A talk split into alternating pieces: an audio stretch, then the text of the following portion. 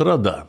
Время жатвы, уборки хлеба, тяжелого, заебывающего сельского труда.